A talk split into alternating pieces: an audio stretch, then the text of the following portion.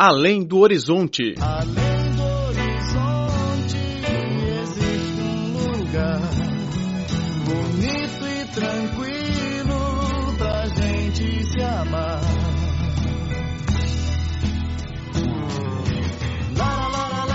Olá, caro ouvinte, bem-vindo a mais uma edição do Além do Horizonte. Sou Laura Lee. A cidade de Kunming, capital da província de Yunnan, é considerada a cidade da primavera da China, por sua temperatura amena e paisagem pitoresca durante todo o ano. No entanto, a cidade tem uma preocupação: a poluição do Lago Dianchi. O belo Lago do Planalto começou a atingir níveis alarmantes de poluição na década de 1980. Nos anos 90, ele se tornou até um dos lagos mais sujos do país. No programa de hoje, vamos acompanhar os esforços da cidade no tratamento da poluição do Lago Dianchi. Tudo começou nos anos 1970, quando os habitantes de Kunming desenvolveram a agricultura ao redor do lago, provocando a redução da área de água e das terras úmidas. Uma década depois, a China iniciou o seu processo de reforma e abertura.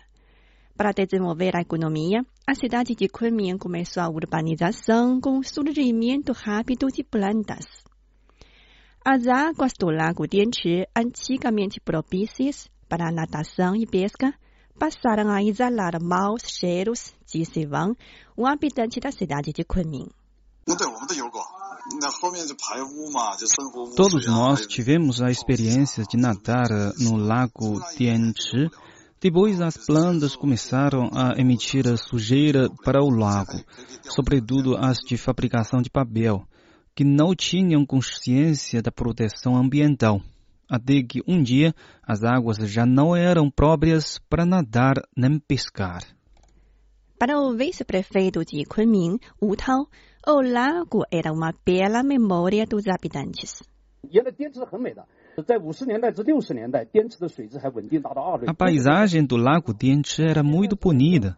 Nas décadas de 1950 e 1960, a qualidade da água do lago era boa, chegando ao nível 2.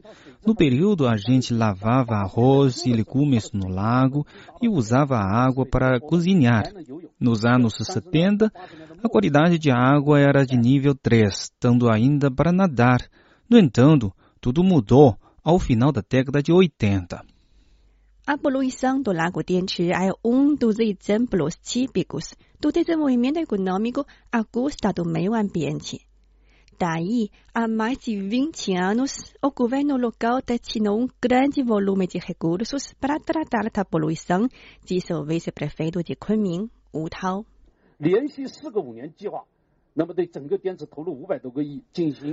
Ao longo de 20 anos, investimos 50 bilhões de yuans para resgatar o Lago Dianchi, mudando radicalmente a sua situação. Agora, a qualidade da água está melhorando, recuperando sua capacidade de autopurificação. Da mesma forma que a poluição não acontece em um dia, o tratamento também é um processo que exige esforços ao longo do tempo. Desde a primeira etapa de conter as fontes de poluição até a segunda de tratamento sistemático, foi construído basicamente o sistema de obstrução e tratamento de poluentes, disse o vice-engenheiro-geral da empresa dos assuntos aquáticos do Lago Dianchi, Liu Bo. Construímos 10 plantas de tratamento de água suja ao redor do Lago Dianchi e mais 11 no centro da cidade. Em suma, são 21 plantas, com capacidade de desenho para tratar 1.970 metros cúbicos de água suja. Também colocamos ao longo do lago os tubos que interceptam os poluentes e os encaminham para as 10 plantas de tratamento.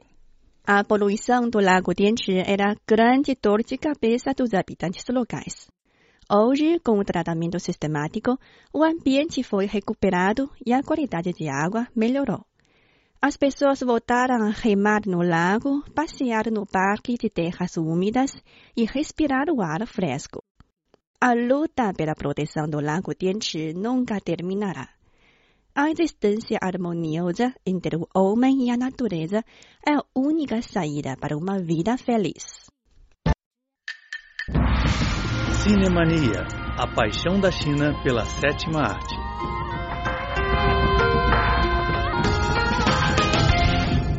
Olá, caro ouvinte, bem-vindo a mais uma edição do Cinemania. Sou Laura Lee. Muitos estrangeiros começaram a conhecer filmes chineses a partir do longa-metragem O Último Imperador, co-produzido por China e Itália e que recebeu o Oscar de melhor filme estrangeiro em 1987. No filme, além do imperador Puyi, há outra personagem que não podemos deixar de referir. O professor estrangeiro do último imperador, o escocês Reginald Fleming Johnston. Ele fez o pequeno imperador olhar para o mundo como um todo e, ao mesmo tempo, tornou-se um verdadeiro mandarim da corte chinesa. Ele fazia reverência ao imperador como os outros funcionários, exclamando vida longa ao imperador. Johnston exerceu uma enorme influência em Puyi. Um dos exemplos é o corte da trança do imperador. Johnston contou a Puyi que, do ponto de vista ocidental, as tranças chinesas são tão feias como os rabos de porco. Puyi se sentiu humilhado e quebrou o tabu cortando sua trança. Para a personagem Johnston, o diretor pensou primeiro em Marlon Brando, ator de O Último Tango em Paris. Infelizmente, o orçamento limitado do filme impediu a participação de Brando. A opção seguinte era Sean Connery, o britânico que interpretou o agente 007.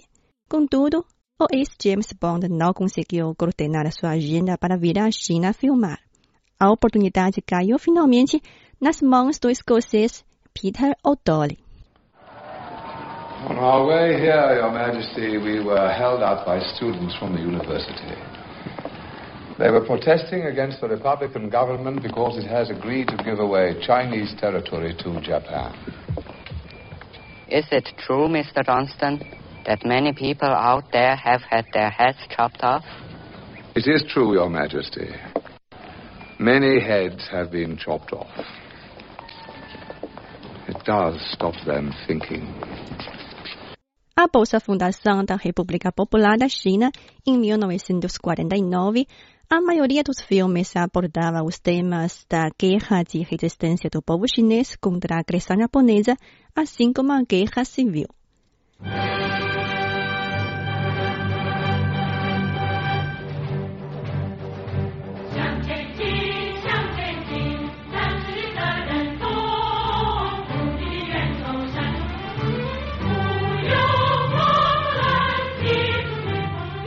Destacamento vermelho das mulheres é um deles.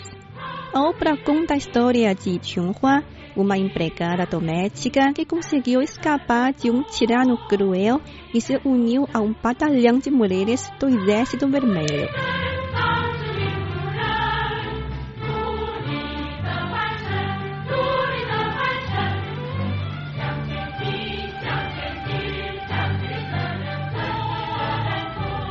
Li Jingfu, que cresceu nessa época, disse que a exibição dos filmes era um dos eventos mais esperados de toda a China. Naquela época, assistir a filmes era uma felicidade, tanto nas cidades como nos campos. Na escola, o dia da exibição de filmes era tratado como um feriado. Na zona rural, o filme era exibido ao ar livre, com pessoas que passavam em várias aldeias projetando o filme. As crianças, quando terminavam de ver um filme em uma aldeia, iam para outra ver o mesmo mais uma vez. Durante os 17 anos entre a fundação da Nova China e a Grande Revolução Cultural de 1966, a China produziu um total de 603 filmes, incluindo o primeiro filme colorido de tela grande. A nova história do soldado veterano, que conta a história dos primeiros exploradores da região despovoada de Beidahuang, na província de Heilongjiang, norte da China. Durante uma década da Revolução Cultural, a criação cinematográfica foi fortemente restringida a maioria dos filmes produzidos nesse período abordou a revolução e a luta e era dominada pelo pensamento de extrema esquerda. No entanto, há obras que merecem ser citadas, como Haixia, de 1975. O filme conta a luta dos pescadores pobres contra os latifundiários e os espiões do Partido Kuomintang. O filme, porém, ficou na memória das pessoas pela linda trilha sonora e as pitorescas paisagens do mar.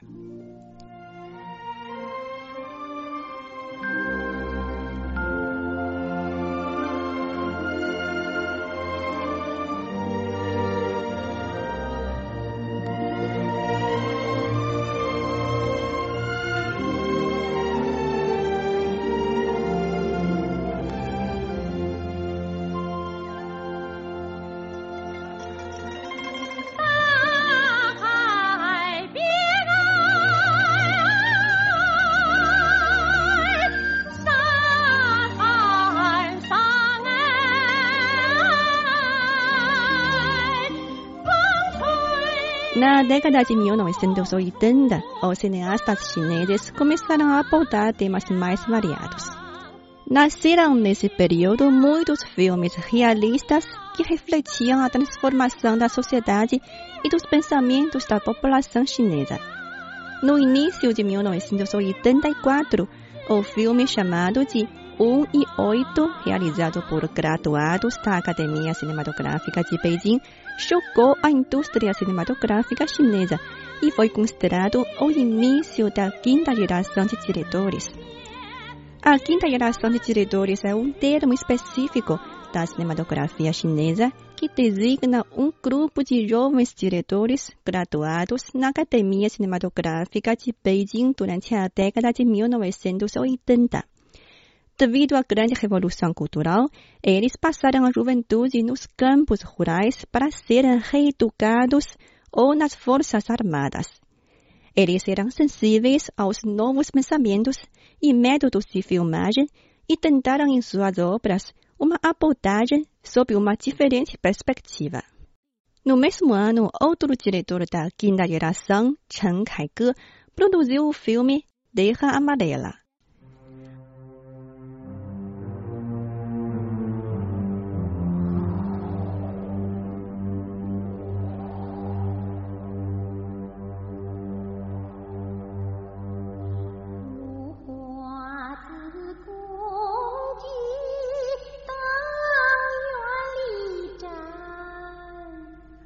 A obra retrata a moça Cui Qiao, que teve seu casamento arranjado ainda na infância devido à pobreza da família.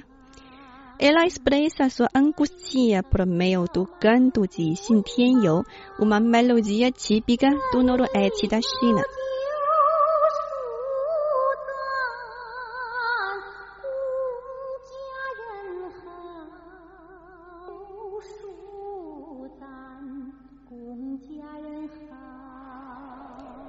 Entre os diretores da quinta geração, Zhang Yimou foi o primeiro a ganhar fama internacional ao vencer o prêmio Urso de Ouro na categoria de melhor filme no Festival de Berlim em 1988.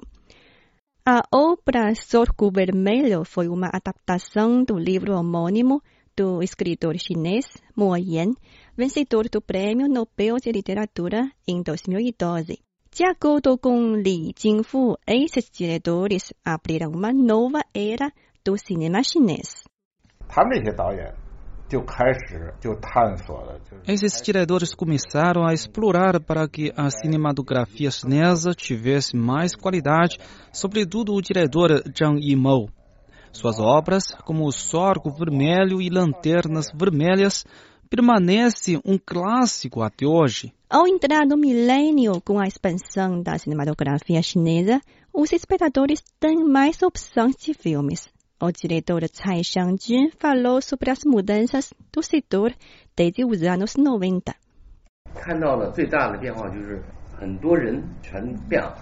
A maior mudança que constatei é a pessoa. Parece-me que o cinema que permanecia fechado está cada vez mais aberto para acolher a participação de pessoas oriundas de setores mais variados, como financeiro e da informática.